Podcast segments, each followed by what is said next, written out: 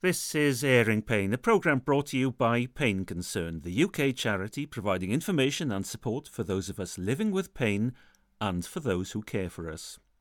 This edition of Airing Pain has been supported by a grant from the D'Oyly Carte Charitable Trust. I'm Paul Evans. Less than a third of people with osteoporotic vertebral fractures are being identified. If we can find people who have vertebral fractures, we can give medications to reduce the risk of future fractures. We can reduce the risk of a hip fracture by about half. And that is so important because hip fractures for the individual can be a disaster. Osteoporosis is a condition where bones lose their strength and become fragile. It's sometimes referred to as the silent disease because, although almost 3 million people in the UK are estimated to have it, few know that they do have it until that is they break a bone, most likely in their wrist, hip, or spine. And according to the charity Age UK, there are more than 300,000 fractures every year due to osteoporosis. Emma Clark is consultant rheumatologist at Bristol's Southmead Hospital. She's also reader in rheumatology at the University of Bristol, where she does research into osteoporosis. As we get older, like many parts of our body, our bones age. And with time, they become thinner, both the outside of the bone, but also the uh, struts uh, that which make up the mesh-like structure inside the bone. And this means the bones become uh, more fragile and easier to break. And it is this combination of the thinner bones and the increased risk of them breaking that we call osteoporosis. So our bones um, develop obviously from the time we're born um, and they carry on through adolescence, through growth. Interestingly, even after we stop growing um, around 15 or 16, our bones continue to strengthen up probably until mid 20s or late 20s. And at that point, that is what we call peak bone mass. Let me go back to the beginning. It, it, it's quite pertinent for me because my granddaughter has just broken her hand or broken her knuckle, and she is seven years old. Yeah. What they've explained is it's not actually real bone that she's broken, it's what might turn into a bone. Yeah. So, what is the development of a bone from early age? So we've got different types of bones, um, but generally our bones are laid down actually when we are a fetus. Inside the uterus, our, the pattern of our skeleton is laid down as cartilage and then it turns into bones as we age. Now, our bones finish growing, so the cartilage finishes turning into bone at the time of adolescence when we stop growing up in height. But they can still thicken up, as I said, until late 20s. And it's very interesting that your poor granddaughter has broken her knuckle, because actually, childhood fractures are really common and they do not mean that that child is going to get osteoporosis. And I think that's really key. Probably 45% of girls and 30% of boys will break a bone um, before they reach adult height. And it is an indicator that they are doing activities. It's, a, it's more of a marker, really, of um, sort of exposure to injuries. So, in some ways, it might be good because it means that these children are running around doing activity, doing, you know, being physical, which is what we want to encourage. Well, that is quite encouraging because two of my grandchildren have, have just broken bones, one in the leg and one in the knuckle, as I said. Mm. So at the age of 30, you were saying yeah. bones are fully grown at their peak? Yes, Absolutely, at their peak. And then they stay like that until we develop the natural sort of age related bone loss, which is actually the same in men and women, but women have this little acceleration during the menopause. And of course, women are generally smaller than men anyway, so women's peak bone mass is lower than men's, and then they have this period of accelerated bone loss around the time of the menopause. But then both men and women do lose bone as we get older. Why is that? Our bones are not actually a rigid, static machine that just stays there. You may not wish to know this, but every second of every minute of every day, we have these cells living on our bones that keep them healthy. And we have this um, really big cell called um, an osteoclast that wanders over the surface of the bone and takes out little bites. We don't know necessarily why, um, but we wonder if it does it because it's found a, a fatigued area that's a bit worn, perhaps, or is got a micro crack in it. We don't really know. And then behind it, along come these other cells called osteoblasts that fill it in again with new bone. So our skeleton is continuously bubbling along. Um, so we've got these cells that are maintaining our bone health. And we think that with age, the osteoblasts that build bone just you know, get a bit old and they don't do what they used to do. So the osteoclasts that take the bites out continue, but the osteoblasts are no longer quite so efficient. So they don't fill it in quite so well. So the net effect of this is that um, our bones generally become a bit thinner. Well, the next question is Does osteoporosis mean pain? Yeah. So I think that's a really, really important question because on its own, osteoporosis is painless. So you don't know that you have osteoporosis because it has no symptoms. It becomes painful only when you break a bone. And which bones are right in the front line of risk? We know there are a cluster of broken bones that are more likely in people with osteoporosis, and these are the wrist, the forearm, you might have heard of it called the Colles fracture, the upper arm, so the humerus, so which is the, the top of it near the shoulder, uh, the hip, and a bone in the back, so the vertebral body. And they break in different ways. The hip, forearm, and upper arm snap um, you can think of it like a twig being broken, whereas the bone in the back does not snap in half. Instead, that is like if you imagine a piece of coral on the beach and you stand on it, it can crush down a little bit, and that's a, a, a process that starts gradually. But they so they change shape and become going from a rectangular shape to more of a triangular shape because the front of the bone squashes down, and that is a broken bone. Do you mean they're sort of crumbling? No, um, I don't think the bones are crumbling away because that suggests, in my mind, you know, fragmentation or bits of them fall off. My impression from speaking to patients in clinic is that people um, use the term crumbling bones to also mean osteoarthritis, which is completely separate disease to osteoporosis. Osteo Arthritis is the wear and tear arthritis where our joints become worn with age, and that is completely separate to osteoporosis, which is purely about risk of fracture. So, how does one fracture a bone in the vertebrae? Mm. Well, actually, we don't really know. We don't have the full answers.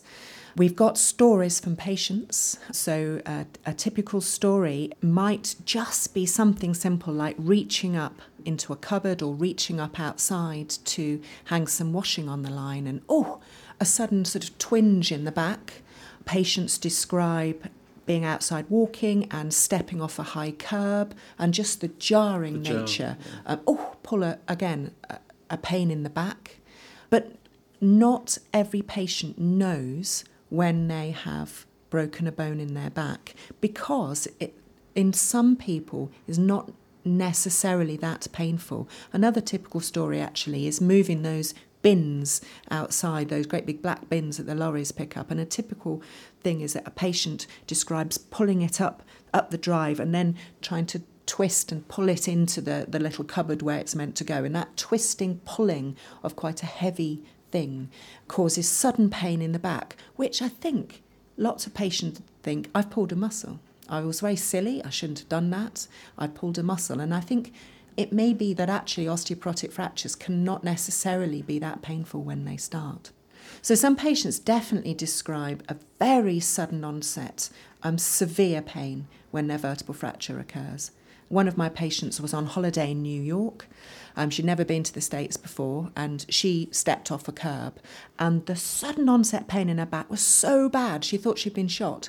She thought it was more likely that she had been shot in New York than had broken a bone in her back when she thought about it. You know, so sudden absolute agony, sudden onset pain. But I think that's really pretty unusual. But the vast majority of people do not go to their GP or go to hospital with a vertebral fracture because it probably is not that painful. And or they expect back pain.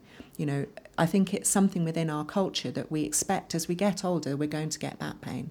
And so when we do something silly like pull our sulo bin or try and lift up a plant pot using a very bad posture, and we develop sudden onset pain in our back that's not too bad, we think, oh, well, that's my fault, I've pulled a muscle. And we just wait for it to get better, which it probably does that acute pain over about six weeks. So is that okay if I were putting out my bins and I twisted and I felt something in my back mm. through 62 years experience, mm. I would think, oh, I pulled a muscle, it'll be okay. Mm. It'll, be, it'll be okay. Should we be going to the doctor mm. then? Mm. If we think about adults in general, the vast majority of situations like that will be a pulled muscle. But perhaps in somebody who's quite old, and I don't know what that means. You know, I don't want to put an age on it because we all age differently. Um, perhaps someone who's frail, perhaps someone who's got risk factors for osteoporosis. So perhaps those who are on steroids for other diseases such as asthma, rheumatoid arthritis, bowel disorders, and people who are heavy smokers, people who are frail. When people become quite thin, less mobile, have quite a few other illnesses, take many, many medications. That whole package, you know, it's quite difficult to describe frailty, but we all recognize someone who is frail. Perhaps people who are frail who do that and develop sudden onset back pain, or someone who's on steroids, they should consider going to their GP or somebody within their practice. It may be uh, an, another allied health professional, such as a nurse or physiotherapist, just to um, be assessed to make sure they haven't had a vertebral fracture because having a vertebral fracture means you are at one of the highest risks of having another fracture, including a hip fracture. And hip fractures are completely devastating. And so, if we can find people who have vertebral fractures, we can give medications to reduce the risk of future fractures. We can reduce the risk of a hip fracture by about half, all of the evidence suggests. And that is so important because hip fractures for the individual can be a disaster. I think 20% of people are not alive 12 months after their hip fracture. Uh, a third of people cannot go back to their living arrangements that they had before. They need additional help. They need to change living upstairs to downstairs. They need to go to nursing homes or more sheltered accommodation and they're very expensive. They cost the NHS lots of money. And so we, have got a very good medication that we can use to reduce that risk. But at the moment, less than a third of people with osteoporotic vertebral fractures are being identified through a variety of reasons, I have to say. Uh, but one of which I think is we don't really understand the typical story of somebody with an osteoporotic vertebral fracture, and that's where I'm focusing my research at the moment. Well, what don't we understand and what is your research? Yeah. One of the problems is that back pain is very, very common and people find it very, very uninteresting. And by people, I mean family members, I mean doctors, it's, I mean. It's just another ache and pain, really. Absolutely, absolutely. And so when someone says in a clinical situation, I have back pain, the most common reaction to that is, oh, and just note it down. Rather than saying, well, tell me about that. Where is it? What is it like? How did it start? What makes it worse? What makes it better? And my research is really trying to find out is there a difference in back pain between someone with a vertebral fracture and someone without? And I think it's clear that there is a difference. For example, people with back pain and osteoporotic vertebral fractures describe a chronic background pain that they describe as grinding, gnawing, sort of a dull ache, and it's not necessarily in the centre of the back. It's often a bit more around the sides, and that is probably because um, when you have one or more broken bones in the back. The shape of your back has changed. The height of your back is shorter. You've shrunk a bit. So all of the tissues, the muscles, the ligaments, the ribs are now in less space. Your trunk has shrunk and changed. And that gives sensations, you know, around the waist area that that might be described as grinding or a, or a dull ache.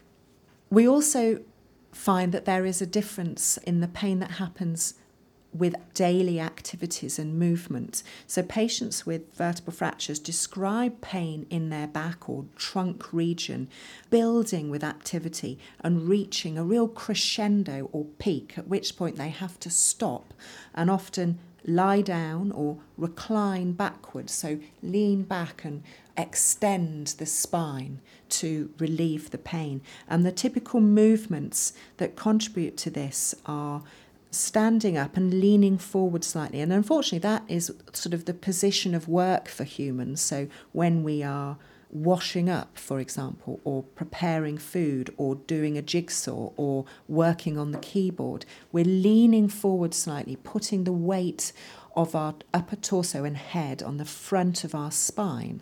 And for people with vertebral fractures, I think that is what is contributing to this crescendo or peak in pain.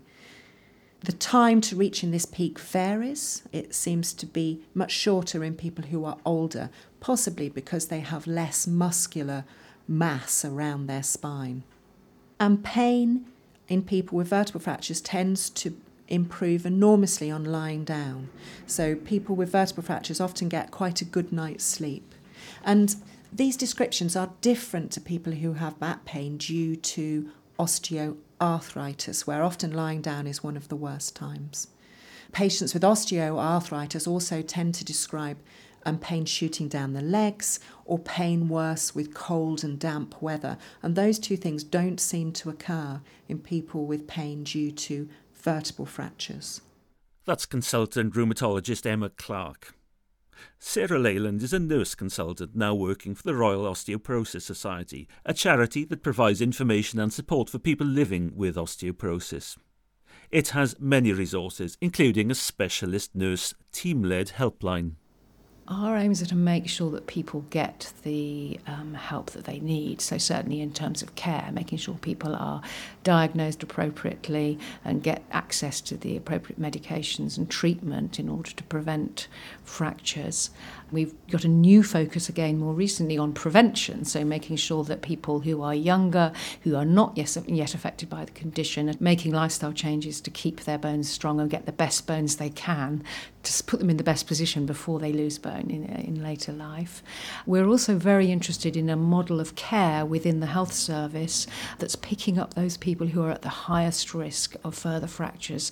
So we're supporting a model of care called fracture liaison services, where when someone breaks a bone, um, they get a proper assessment to check out could this be related to osteoporosis, um, and people get assessed and they get treated and they get followed up. So um, specialist teams. So it's making sure people are fed into that system. So we're very interested in preventing fractures, but we also have always had a role to play in terms of support. So people either wanting information, local support groups, peer support, uh, or coming through to our specialist helpline and getting access quite rapidly um, there. And we also support health professionals. So we run conferences, training programs, try and giving them the, the tools they need to help them do their job. What do people worry about most who contact your helpline? They're worried, obviously, about the impact of osteoporosis on their on their future life, on, on both their day to day living and quality of life, but also that it might shorten their life. They've heard about people dying as a result of osteoporosis.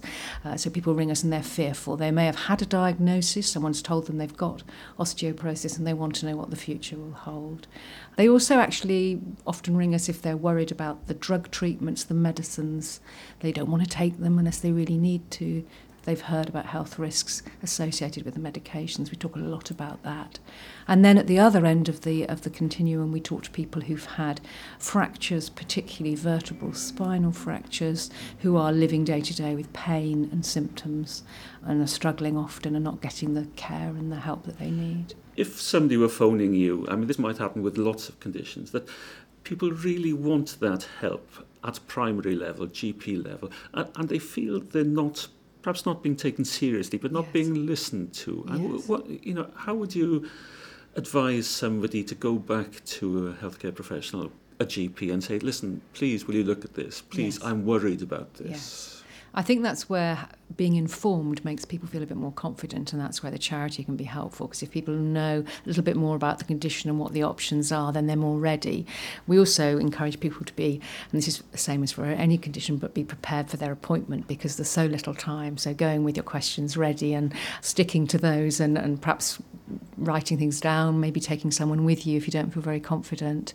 We can't advise you what to do, but we can take you a bit further down the pathway, help them to understand who might need a referral to a specialist because everybody doesn't need to go to the hospital, but some people may benefit from that, particularly younger people, because the treatments and the, the, the care pathway um, is not so clear in a younger person. Sarah Leyland of the Royal Osteoporosis Society. Now, earlier in this edition of Airing Pain, rheumatologist Emma Clark talked about her research into developing a method whereby it would be easier for health professionals in primary care, GPs that is, to identify a vertebral fracture as opposed to osteoarthritis the whole point of this research is to produce a very simple, uh, what we're calling a clinical tool. So basically, a checklist. And it is absolutely aimed at GP practices and the first point of contact, and whether that is a GP, as, as I say, a nurse or a physiotherapist. And the goal is, is that in the next few years, we will have this simple checklist. And when an older person, goes to their GP practice with back pain, the healthcare professional produces this simple checklist and asks, you know, okay, have you previously broken a bone? Is your back pain worse when you lean forward? Is it better at night? I don't know exactly what it's going to include because we're currently doing the research. Ideally, this is going to be an app, so it's uh, just done very quickly in the computer, and the answer will come up this person needs an x ray.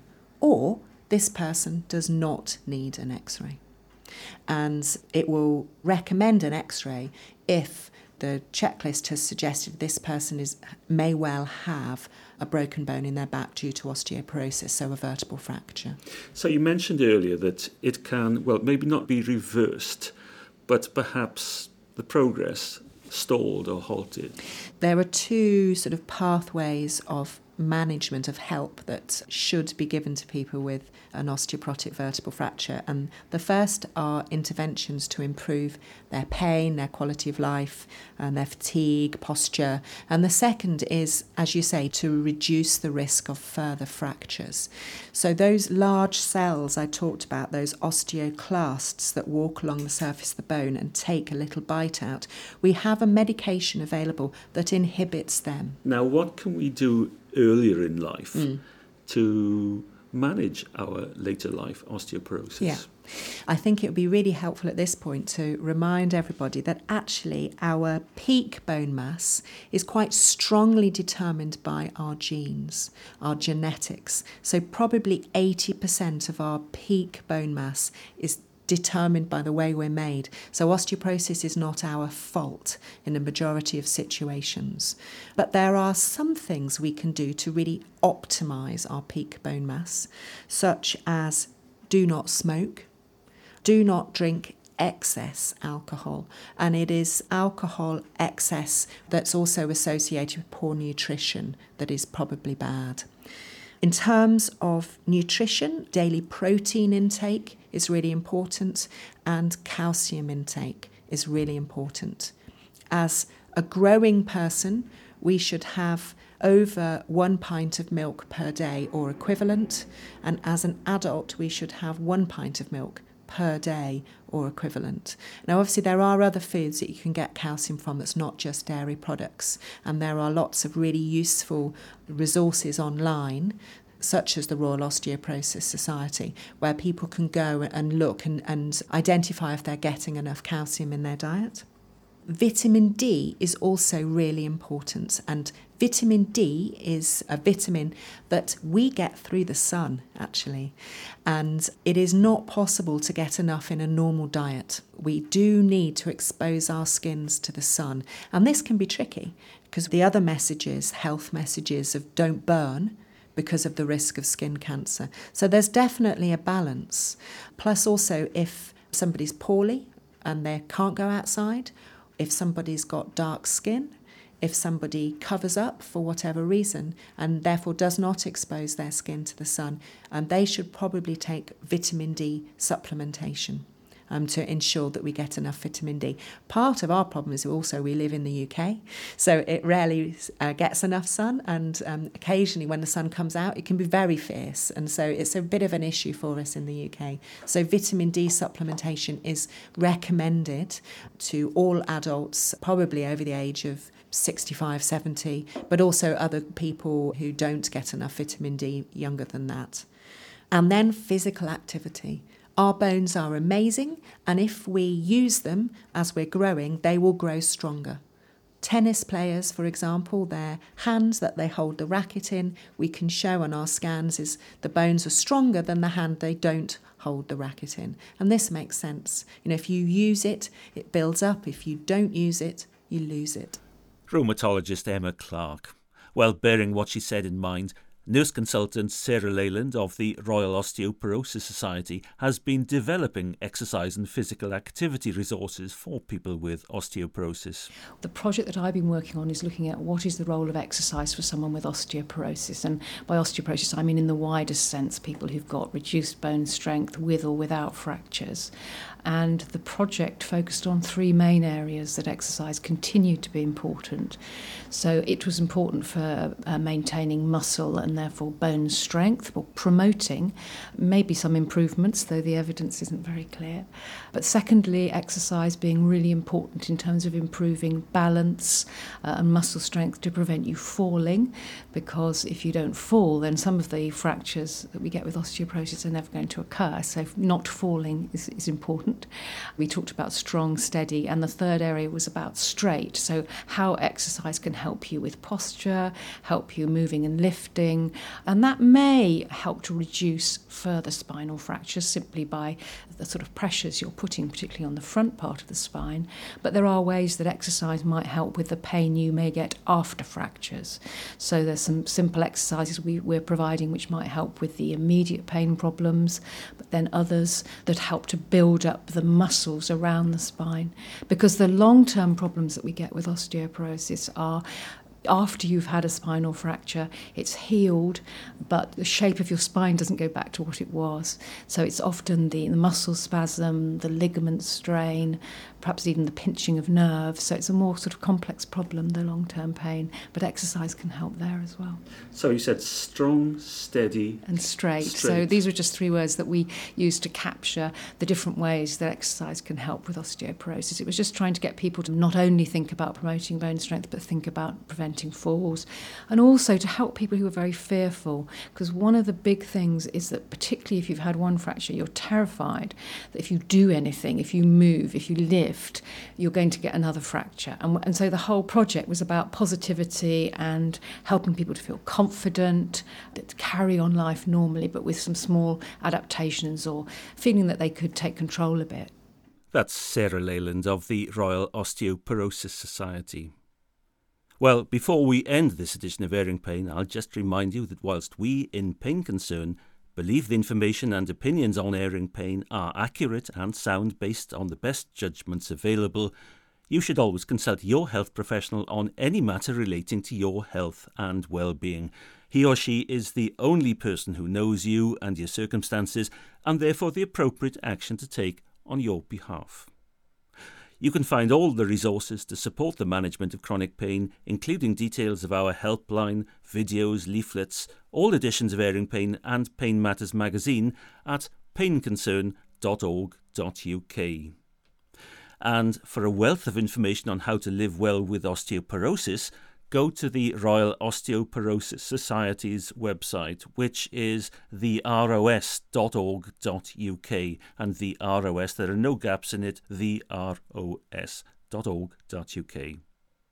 Here's the Society's Sarah Leyland to finish this edition of Airing Pain. We've got a new range of exercise, both fact sheets and video clips. So you can go online and have a look at how to do the exercises. So, for instance, in the back pain section, you can read about how the exercises may help, and you can see some simple diagrams about just two or three simple exercises that you can do straight away, plus a short video for those who have a computer who can kind of see how to do it and how to adapt according to where they are. So, if they've got multiple fractures and they're, they're frailer, they can still do something. Because one of the things we hear is people quite often, even if they've had painful spinal fractures, they might see the specialist, the rheumatologist, who says, I'll give you a referral to the physio. Great. They don't get the referral for about six weeks. They sit at home. Uh, one woman told me the rheumatologist said, Don't do anything till you see the physio. And she literally sat in the chair, sort of paralyzed with, with anxiety. Whereas we try to give people quick access to information so they can not only get the care they need, but they can do something now that might help them.